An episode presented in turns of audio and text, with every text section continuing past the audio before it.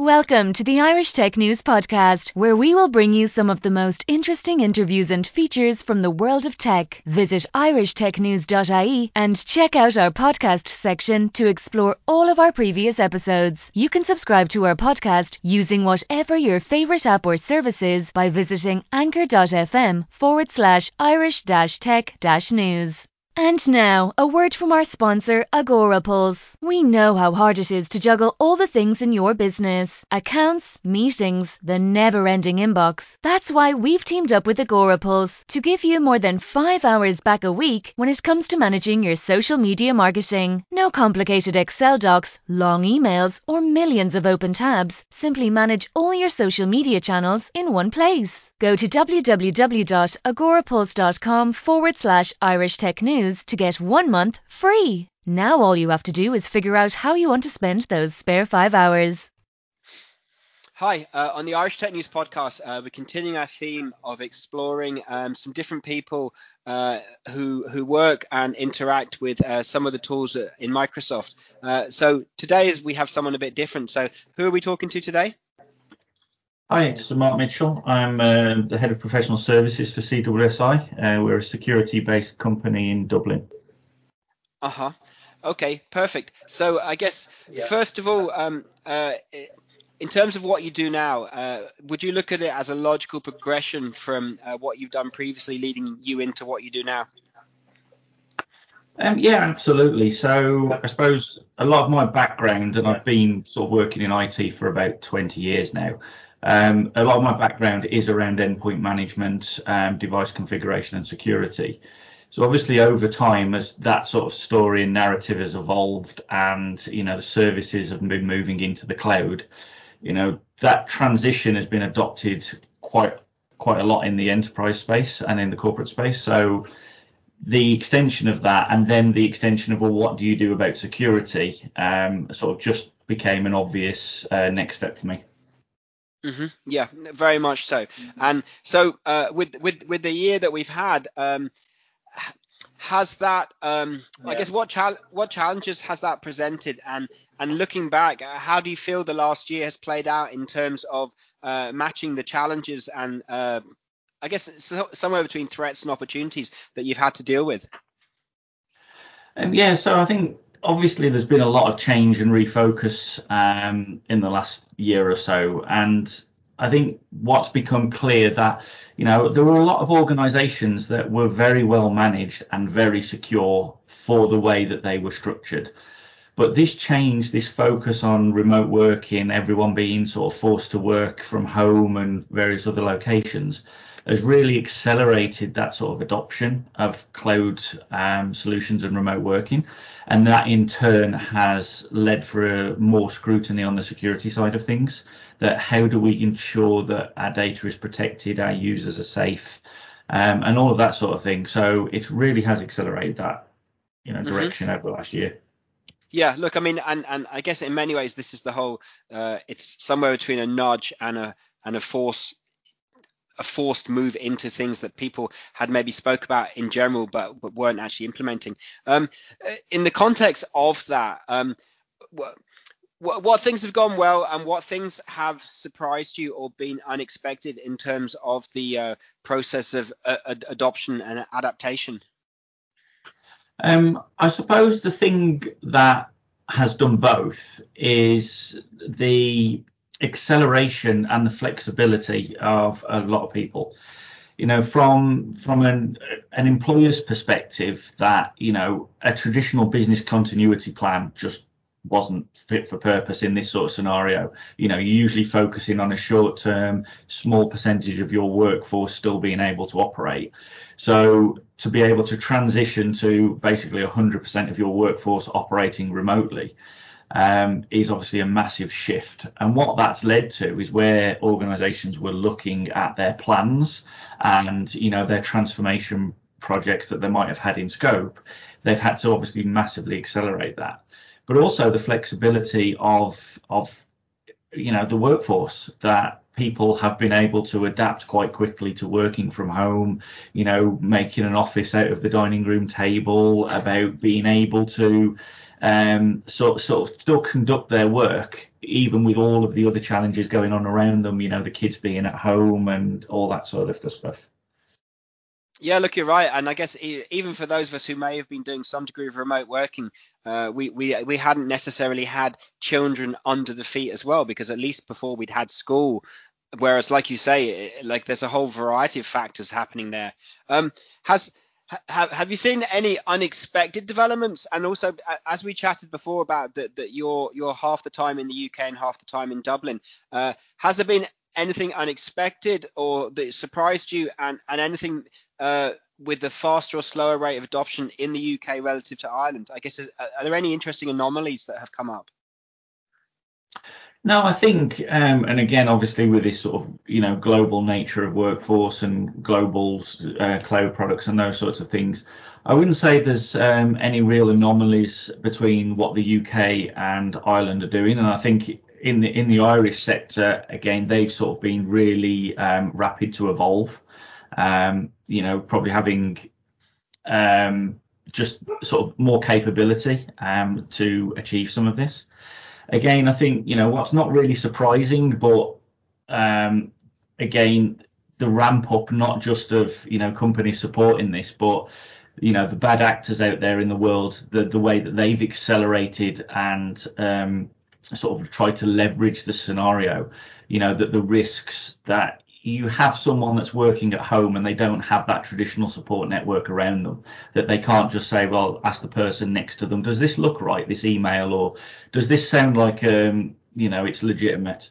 That they tend to be a little bit more um, at risk that you know and the actors the bad actors are definitely taking advantage of that. You know massive increase in ransomware in spam in phishing attacks um, right across the board. And you know the the focus that they've and the dedication that they've really put into that has just been astounding.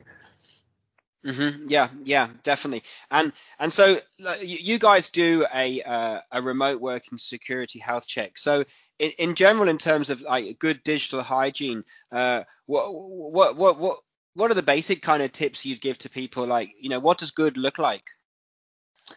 Yeah, so I suppose again it comes down to the sort of rapid adoption. You know, everyone had to make decisions, you know, and that's been everything from, you know, procuring new hardware to send people home to just literally getting people to take their desktops home with them.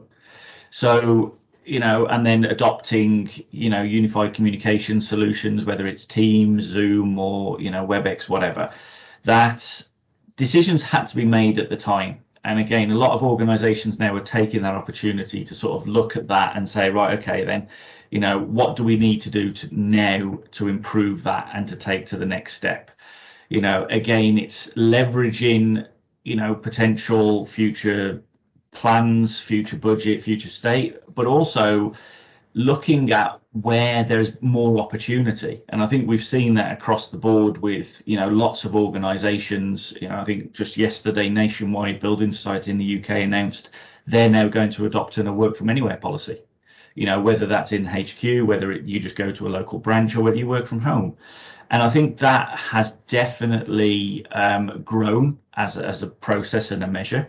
So again, what we're doing to help organisations do that is to sort of understand what they're trying to get to, what the art of the possible is, where there are quick wins. So again, how do we just add, you know, security even a little bit at a time, but to just take you on that journey to improve your overall posture um, before you make these big strategic decisions of closing your HQ or whatever it might be. Yeah, Mm-hmm. Yeah, yeah, yeah, and and like you say, I mean, you know, the, the nationwide one, it's that's exciting, interesting, and uh, it.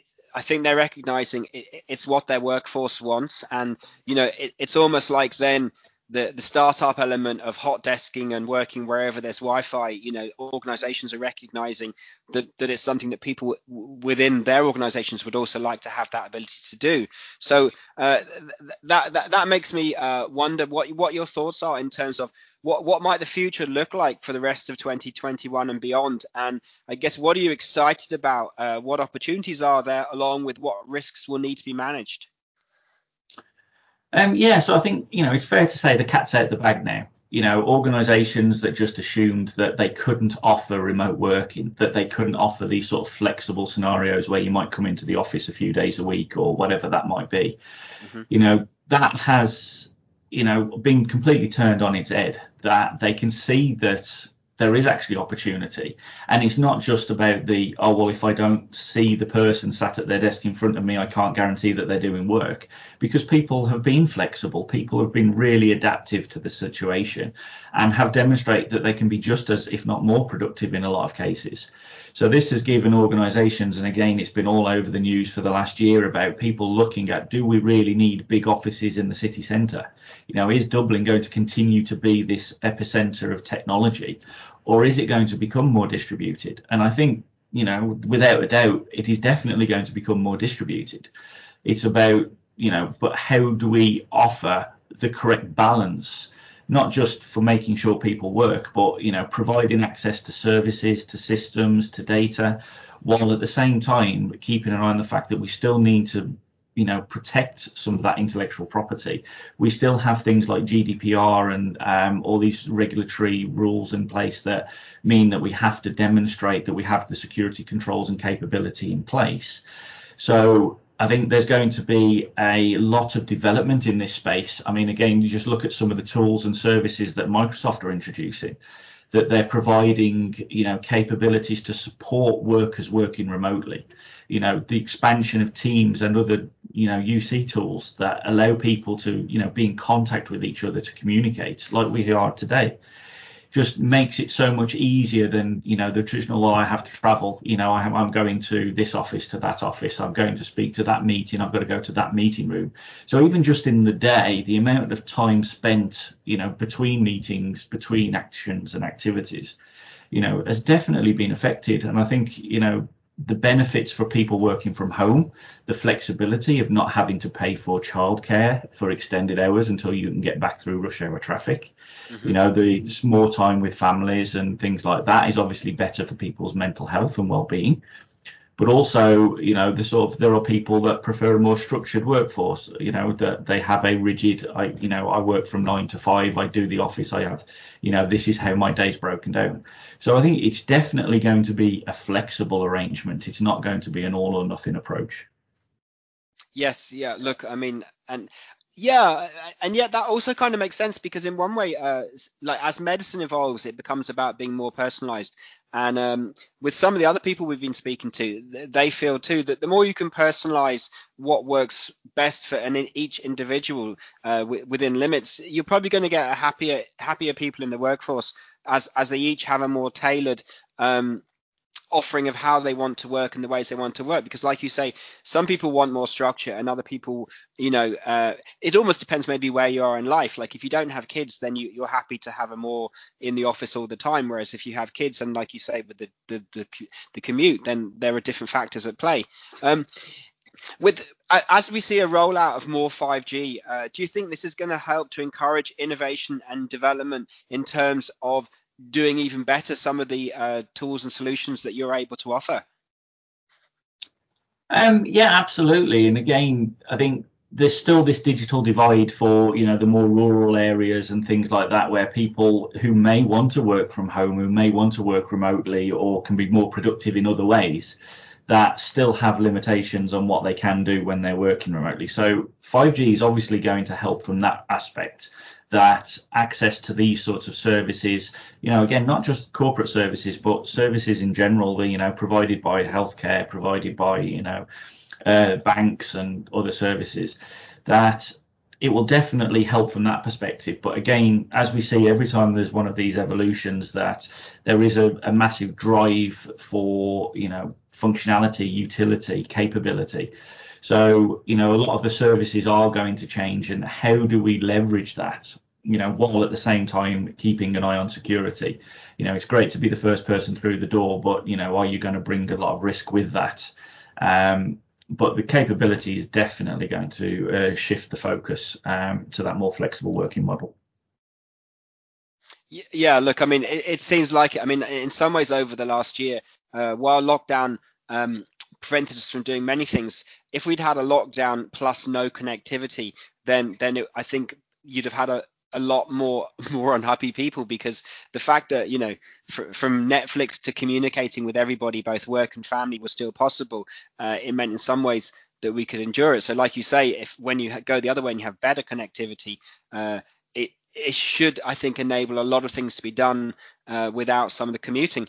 Um, so for you and with the role that you have, how how do you remain uh, both up to date and inspired and um, in touch, keep your finger on the pulse in terms of tech insights? What what are your sources of uh, information to, to remain informed and up to date? Um, yeah, like you say, it's um, it's definitely an interesting time, and with so many rapid developments. I mean, for myself, um, it's a combination of things. So, you know, every day is a school day, as the saying goes. That there's always something new and to learn. So, there's a combination of you know blogs, articles, specific um, you know MVPs in the industry, things like that, that are always looking at some of these new technologies. Obviously, being a Microsoft partner, that we have, you know, a direct link and we get information from Microsoft around what's coming, what's improving, you know. But for me, it's also about the interaction with those customers, you know, because every customer is different. And the idea is that you know you learn something every time you meet with someone and you talk to someone so they don't have to be you know top level industry bloggers and things like that because once you understand the real use cases you know what people are actually doing you know all of that helps evolve and helps you come up with new and innovative ideas about how you can approach problems and how you can sort of help but yeah absolutely. It's um you know it, it's a constantly moving target. And you know again the evolution has been so rapid you know that you know with new products and services coming out all of the time it's challenging but it's necessary to try and keep on top of that Mm-hmm. Yeah, oh, completely. Yeah, and like you say, you almost have to be um, willing to keep looking things in a different way. Um, my my penultimate question is, um, what what sort of insights are you getting from customers? And I guess I mean in terms of pain points and ways that they want to use your services. I mean, because as you've said, feedback from customers uh, is is really useful because they're often trying to do things that maybe sometimes I find anyway that, that I hadn't really imagined they'd want to do. Are, are, are you getting those kind of insights? And if you are, what kind of uh, in, interesting things are they asking from you f- uh, from what you offer? Um, yeah, so like I say, so we focus very much on that that security conversation. So again, people are using the technology, and I suppose you know the transition has always been that people can have a very well defined secure environment. You know, the traditional fortress, we've got our firewalls, we've got our proxies, we've got all of these sort of solutions that protect our estate. But as soon as you move outside of that boundary, it's about how do we help you understand what the risks are? And again, you know, the risks are well known and they're less well known. But it's how do you transition or replicate some of that functionality? So what we tend to do is like both from an advisory capacity, but also from you know design implementation and a managed service support is around maintaining that security because you know it's not a point in time activity. You don't say right we've deployed this new technology you know, and everything's great. We're good. We don't need to touch it again for five years. You know, that that's how it worked in the past. You know, now it's a case of the threats are changing daily, so security needs to change daily. So from constantly maintaining, monitoring, managing those environments and evolving them you know so what we do with customers is we tend to sort of try and keep this ongoing engagement that okay what can we do for you this month that is going to improve your security posture? You know, is it that we're going to turn something on? Is it we're going to turn something off? Is it we're going to reconfigure it based on threats in the industry? And it's about that sort of constant evolution to make sure that, you know, there's always someone at the opposite end of the spectrum that's trying to compromise your environment and their tactics and tools will change. So we try and help organizations, you know, obviously battle against that and try and keep us uh, on top of security as they can. Yeah, yeah. And look, I mean, and is it the case that it's still the human that's the main weak link? Is social engineering and those elements, uh, is it still the human making either trivial passwords or or forgetting to do, you know, doing dumb things? Is is that a fair characterization, or is it not just? Are they not the um, main uh, weak link in the chain? No, it's definitely still a link in the chain, but I think you know, obviously the the bad actors there have, have evolved. So there's a lot more to social engineering than just having a bad password that can be brute forced attacked. You know, as we see, sort of like a massive rise in phishing attacks you know, and these okay. attacks are getting more and more sophisticated all the time. That it's harder and harder to distinguish them. You know, it's not a case of like, you know, five years ago you could look at an email and you just looked at the spelling, the grammar, you know, the dodgy logo on the email, and you just knew instantly that was, you know, a fake email you know it's not as easy as that today you know those threats are so sophisticated and again it's about leveraging the tools that you have available to sort of you know try and stop it even getting to the human element. You know if we can use machine learning and automation in the background that identifies these risks that can try and block this email for example getting through then you know because it doesn't matter how good your password is if you type it in the wrong place you've just given it away so I'd say social engineering is probably the worst um, factor at the moment. Well, we were talking to, oh, I think ex Mossad Israeli, and they were saying no matter how good you make the system, uh, it, it, it, the most often point of the exploit is is the human. So it sounds like that's still the case then, yeah. Yeah, absolutely. Um, so uh, it's been a pleasure to talk to you. How can people learn more about you and what you guys do? Um, yeah, so obviously you can go to our website, cwsisecurity.com. Um, from there, you can complete the sort of secure remote working assessment, um, which will obviously help you sort of see where you may or may not have gaps. And all the contact information's on the website. So yeah, absolutely get in touch. Awesome, and we'll include all of that in the podcast. Um, so look, Mark, thanks for taking the time to come on the uh, Irish Tech News podcast. No problem. Absolutely great. Thank you.